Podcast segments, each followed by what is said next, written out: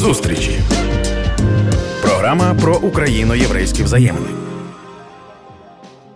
Ви слухаєте програму зустрічі на громадському радіо. Мене звати Ліза Цереграцька, і в нас попереду фантастична розмова. Чому фантастична? Тому що я є підписницею або передплатницею, чи як це правильно сказати, журналу Антиквар, чому абсолютно безмежно радію кожного разу, коли отримую номер, оскільки ось часом ці номери випливають ось в такі подкасти, в такі записи розмов.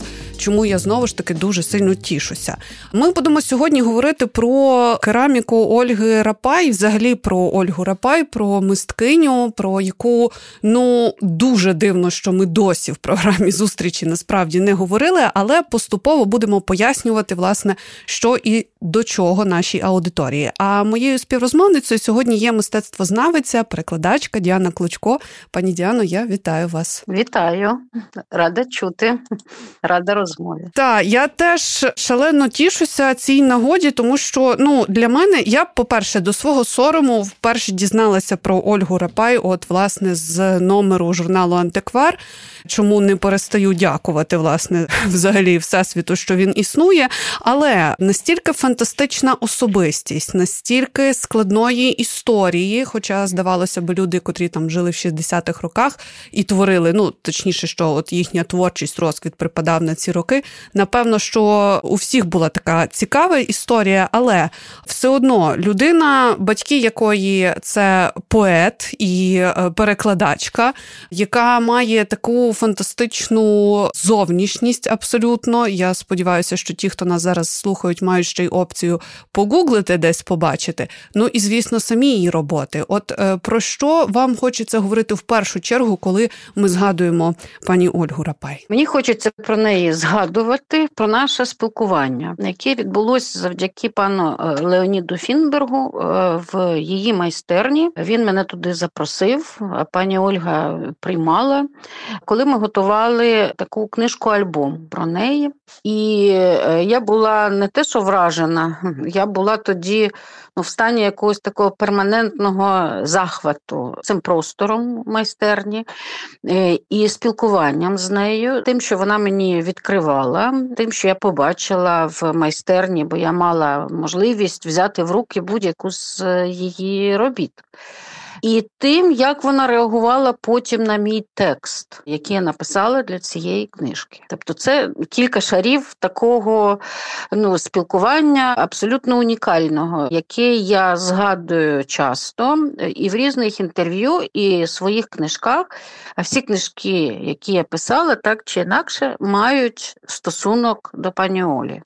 Ольги Перецевни Рапай Маркіш, тому що в тих е, спілкуваннях я взнала і про долю її батьків. Я е, почала читати поезії е, її батька Переца Маркіша. Зрозуміла, чому така сильна у неї емоційна прив'язка ще до однієї культури, до французької культури, до французького модернізму. Так? Тобто я почала відкривати оцю триєдиність е, е, її образів, в яких є українське, єврейське і французьке, оскільки Перець Маркіш був е, другом, приятелем модерністів, паризьких модерністів початку ХХ століття. І наскільки мені відомо, він навіть частково жив якийсь якийсь період часу у Франції, в так, Парижі. Так, так, угу. так, так, так. Ну, е, Українці знову ж таки зараз відкривають для себе, наскільки була потужною, ну як би сказати, залученість українських митців в паризькі справи. Так? Бо це не тільки Архипенко, це не тільки Олександра Екстер, це не тільки там Татлін, та, який е, їздив і спілкував, і так далі. Тобто, а Одесити, там ціла так само низка одеських художників, які ну, просто творили поруч в цьому ж контексті та, е, е, модернізму. Тому е, те, що стосується пані Олі, ну, яка за народженням була взагалі Голда. Так. Тобто тут ще була оця ну, якби історія зміни ідентичності примусової, а потім і непримусової. Тому що вона, попри те, що вони були розлучені з видатним скульптором Миколою Рапаєм, дуже тепло згадувала свою свекруху. Це теж дуже цікавий, ну якби такий місточок, так тому що дуже І багато українських да, нюансів були пов'язані от з образом її свекрухи. Це рідко у нас звучить така ну, тема, так? але вона дійсно розповідала, як вона її прийняла. А це було після заслання, так? коли пані Ольга приїхала з маленькою Катєю на руках. Катя народилась там, в Казахстані, на засланні. От і як її прийняла свекруха, що для неї було ну, виявом українськості, да, цієї української ну, теплоти, в якій було дуже багато, як вона тоді казала, наївного і сердечного. Цікаво, як це проявлялося, в яких моментах? Ну, напевне, в багатьох моментах таких побутових, тому що це була проста жінка, дається навіть без.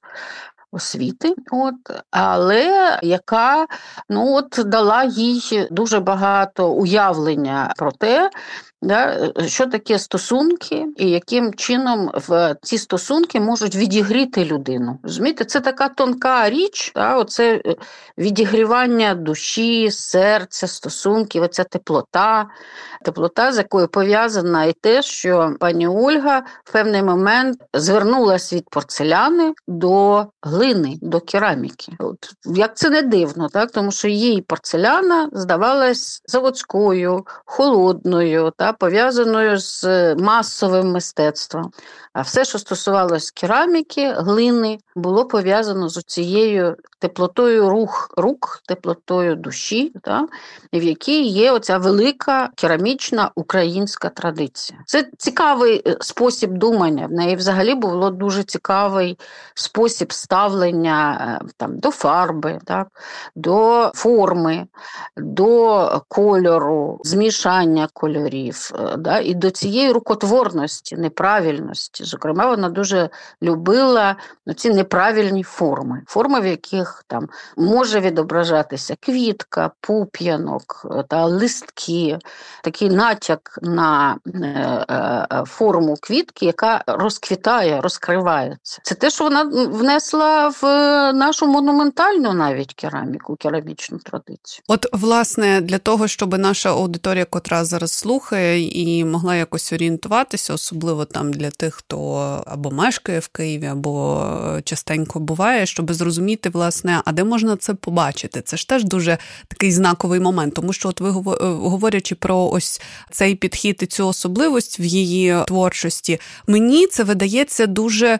Ну я не знаю, я звісно боюся зараз помилитися, описуючи те, що е, мені відчувається, але я в цьому бачу наївність, наївність таку дитячу, дуже просту, хоча з отаким польотом фантазії і е, такого не знаю внутрішнього наповнення, чи що? Так, але наївність е, як цілий такий новий стиль е, або напрямок модернізму, який з'явився в кінці 19-го, на початку 20-го століття так і зараз є вже просто ну, одним із так, от проявів модернізму.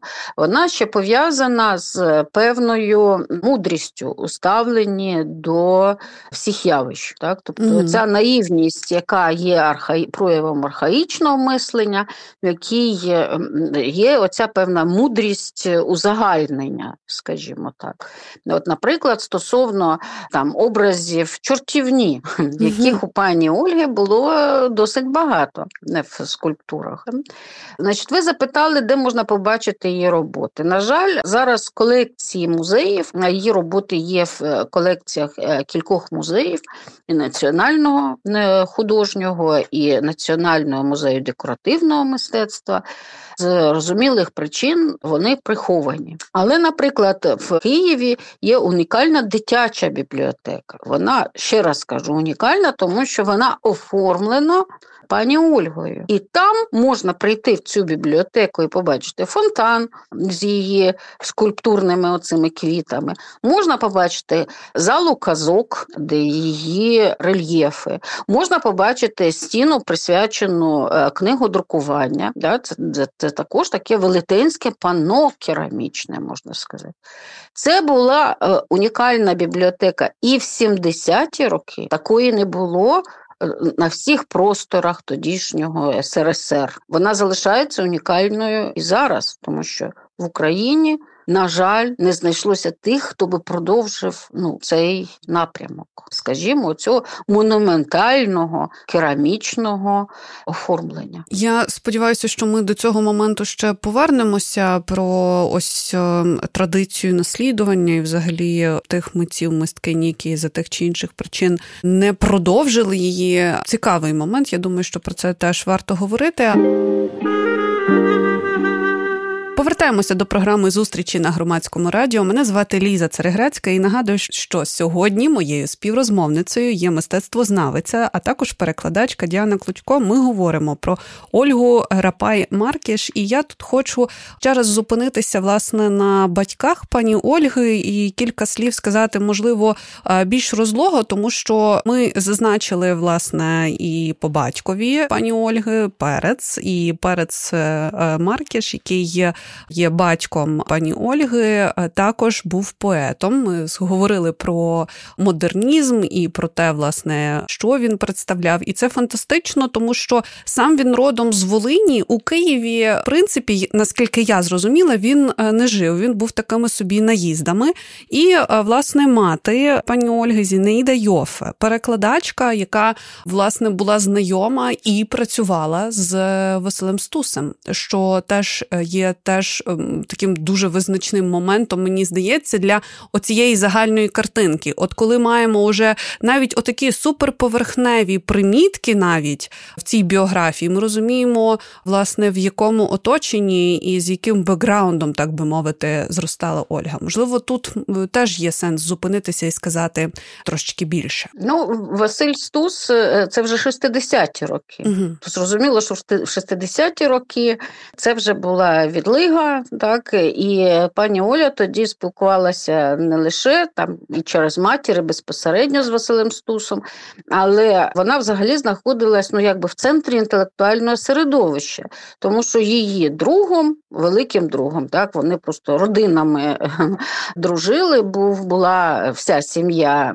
е, Якутовича, Георгія Якутовича, а з ним відповідно і Григорія Гавриленка, а з ним відповідно і Сергія Параджанова, а з ним відповідно і так далі. Да? Розумієте, що тут це було те інтелектуальне середовище, яке буквально кожного дня збиралось, обговорюючи ті чи інші проблеми і впливаючи там один на одного. Це теж дуже важливо сказати, так що цей ну якби неформальне мистецтво, там, яке формувалося тоді, воно мало стосунок, воно стояло ніби на межі цього дуже щільного обговорення всіх художніх проблем, зокрема і того, яким чином українське мистецтво може стати українським в 60-ті. не радянським, а українським, тому що вони жили в ситуації українського радянського мистецтва. Так? І для них однією з важливих проблем виразності яким чином перетягнути не в бік радянського, так, а в бік е, українського. Це нам зараз ніби просто ну, ми бо ми бачимо плоди того, так, що вони зробили, яким чином вони поставили акцент на українськості. Це середовище, яке дуже багато дискутувало, роздумувало, ділилось, було відкритим один для одного, е, в тому, а що таке власне українське, де його взяти. Окрім ось цього українського в творчості пані Ольги, ми також бачимо і е єврейський е, такий е, потужний ну я не знаю, чи тон, чи пласт, як тут краще висловитись, напевно, вирішувати вам, пані Діано. І тут важливо теж про це сказати, тому що наскільки я розумію, пані Ольга згадувала про свої спогади, е, про там єврейських бабусь і так далі. Е, так, але вона е, завжди казала, принаймні мені, так що це єврейське, єврейська лінія, оскільки вона знала, яким чином було страчено батька угу. В УРСР та взагалі в СРСР. Була п'ята графа. Ми давайте не будемо забувати про це. І е, єврейське мистецтво було мистецтво, в якому був важливіший, наприклад, орнамент. Знаємо, як розписували синагоги, ніж зображення людини. А вона була скульпторкою, які хотіли зображати людей, тварин, яка хотіла да, бути частиною цього модерністського дискурсу єврейського, да, який був пов'язаний там з культурою лігою, був пов'язаний з шагалом і так далі. Тобто тут скоріше єврейське не як традиційне, а як модерністське. Це ще одна така от е, лінія, та, але яка була у неї, вона мені про це казала відверто, досить таки, хоч ми не були глибоко знайомі, яка була трошечки ну, якби захованою, так, яка не виступала. Можливо, і тому, що в радянські часи єврейське не надто пропагувалося. Якщо не Тому сказати більше, так. було е, для неї ну якби важливішим, да, в якомусь сенсі, ніж оце єврейське модерністичне. Я коли взагалі почала дізнаватися, якось ну звісно, що готуватися до нашої розмови, я неодноразово зустрічала е, такі примітки, що мовляв, добре, що там е, і з отого творчого доробку, так би мовити, Ольги Рапай, ми маємо що подивитися, побачити, і ясно, що є родичі, які зберігають е, цю всю пам'ять і передають, фіксують, але це далеко не така часта ситуація, не така розповсюджена з митцями того часу. І що є ті митці, які на превеликий жаль, ну можливо, не втрачені для нас, але яких е, повертати нам треба, от буквально по крихті, визбируючи цю всю інформацію, якісь матеріали, якісь гадки, е, будь-що, от і серйозно займаючись е, цим. Ми що можемо сказати взагалі про ось цей доробок наших митців того часу, модерністів, от шістдесятників, людей, які творили в той момент? З одного боку, у нас є в Києві музей шістдесятництва, так у якого досить хороша збірка і фотографій, і листів, і нарисів різних, і спогадів, і зображень. З іншого боку, цікавість до шістдесятництва з'являється останнім часом, так її стає все більше і більше, е, в якій є один оцей такий момент, про який теж важливо сказати. Дуже часто шістдесятників зображають жертвами, тому що не тільки трагічні трагічна історія Алли Горської, не тільки те, що трапилося з е, Василем Стусом і Іваном Світличним, так але е, е, дуже багато от, е, цих інтонацій постраждалості, да, страдництва, там, жертовності е, шістдесятників, які дійсно йшли ну, якби і в тюрми, йшли е, на заслання, гинули, які відверто стояли в опозиції до е, радянської влади, але це дещо перекривається так, історіями людей, які знаходили можливість вибудовувати такі способи зображення, да, в, які би обходили всі приписи радянської ідеології. Ми забуваємо, що дуже багато митців, яких не зламали, тому що вони знайшли таку візуальну мову, да, в якій могли продовжувати оцю ну, якби українську лінію, да, лінію українського модернізму. Цього дуже мало осмислення цього досвіду. Пані Ольга якраз таки є тією, на досвід якої можна дивитись, яким чином вона продовжувала займатися, більше того, продовжувала займатися в монументальній пластиці. Ну, що ну, взагалі-то потребувало дуже е, серйозних коштів від держави. Розумієте, яким чином вона все-таки обходила всі складності утвердження своїх ескізів і своїх робіт. Оце іномовлення, яким чином візуальні дисиденти, шестдесятники, візуальні дисиденти, не дисиденти, правозахисники, да? не дисиденти, які ну, якби виступали на судах, а дисиденти, які взяли для себе за правило в своїй праці виробляти якісь нові оці цінності, продовжувати їх виробляти. Вони були в Києві, вони були у Львові. Достатньо згадати е, е, родину сельських чи Карла Звіринського. Люди, які виробляли оцю таку іншу мову. До речі, Маргіт Сельська також була єврейкою. Тобто, ця яким чином єврейська ідентичність залишалася працювати, напрацьовуючи іншу візуальну культуру. Мені здається, що це дуже важливо зараз про це почати думати і говорити. Безумовно, і якось навіть реєструвати, я би так сказала, якось це усвідомлювати, тому що ну для мене знову ж таки, як для такої максимально широкої аудиторії, от над цим треба задумовуватись, пояснювати, де дещо заглиблюватись, і круто, що ми маємо власне джерела. Але отут момент настав, про який я обіцяла, пані Діано, ось про ось е, цю традицію наслідування. І е, якщо я правильно вас зрозуміла, про відсутність е, тих, хто наслідує цю монументальність, що ми можемо сказати, і власне як пояснити це явище? Дякую за це питання. Справа в тому, що ставлення до мозаїк ХХ століття, керамічних мозаїк, так не інтер'єрних мозаїк середньовічних, а екстер'єрних, тих, які на вулиці, які публічні, певний час е, було сформоване як негативне, тому що це ніби було створено за підтримки радянської держави. На це давали кошти, художники отримували гонорари, а тому це треба знищувати. Розумієте? Тобто в 90-х, на початку 2000-х знищили достатньо багато інтер'єрів і екстер'єрів, які оформлювала та ж сама пані Оля. У нас також є список знищених об'єктів. От Е, на цій хвилі, тоді що це її не називали декомунізація, а не ненависті до радянського. Оце нерозрізнення радянського і українського дуже багато горя привносить в те, яким чином знищуються об'єкти, створені людьми, які якраз таки втілювали зовсім іншу стратегію публічного простору, не приватного, а публічного. Тому що мені здається,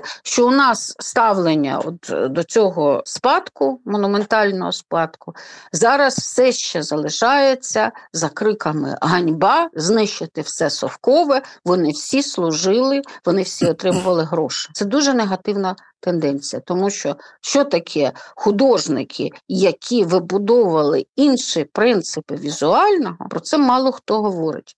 Візуальна культура у нас, на жаль, на дуже низькому рівні. І тому говорити про такі речі, я вам дякую, що ми можемо про це зараз вільно говорити. Але, на жаль, зразки, які мають стати частиною нашої історії і нашого мислення, вільного мислення, адже всі ці візуальні дисиденти говорили про вільні засоби так, мислення е, е, площини. Розумієте, знищивши їх, у нас з'явились на їх місці мурали, які взагалі не мають ніякого сенсу. Люди, які створювали сенси в 20 столітті, їх твори знищують під крик ганьба. Вони ну, якби є частинами радянського спадку. А на їх місце ідуть мурали, які взагалі не мають ні візуального, ніякого сенсу. Жодної От цінності. В чому біда. Так. Не те, що жодної цінності, і це сміття, це те, що засмічує око. Я думаю, що власне в цьому і полягає наша амбітна мета, бо ж це і про просвіту, про інформування, про пояснення, тому що я можу зрозуміти, чому виникає ось це бажання і заклики, але звісно, що не можу це толерувати, тому що ми розуміємо, що наслідком цього є просто необізнаність і нерозуміння того, з чим ми маємо справу. Тому знову ж таки дуже дякую вам, пані Діано, що ви долучаєтеся до таких розмов, і я сподіваюся, що це матиме свої плоди. Дякую вам дуже. Це була розмова з Діаною Клочко, мистецтвознавицею та перекладачкою. Я ж нагадую, що ви слухали програму зустрічі на громадському радіо, яка виходить за підтримки канадської неурядової організації Українсько-єврейська зустріч. Мене звати Ліза Цереграцька. Слухайте, думайте. Зустрічі на громадському радіо. На громадському радіо.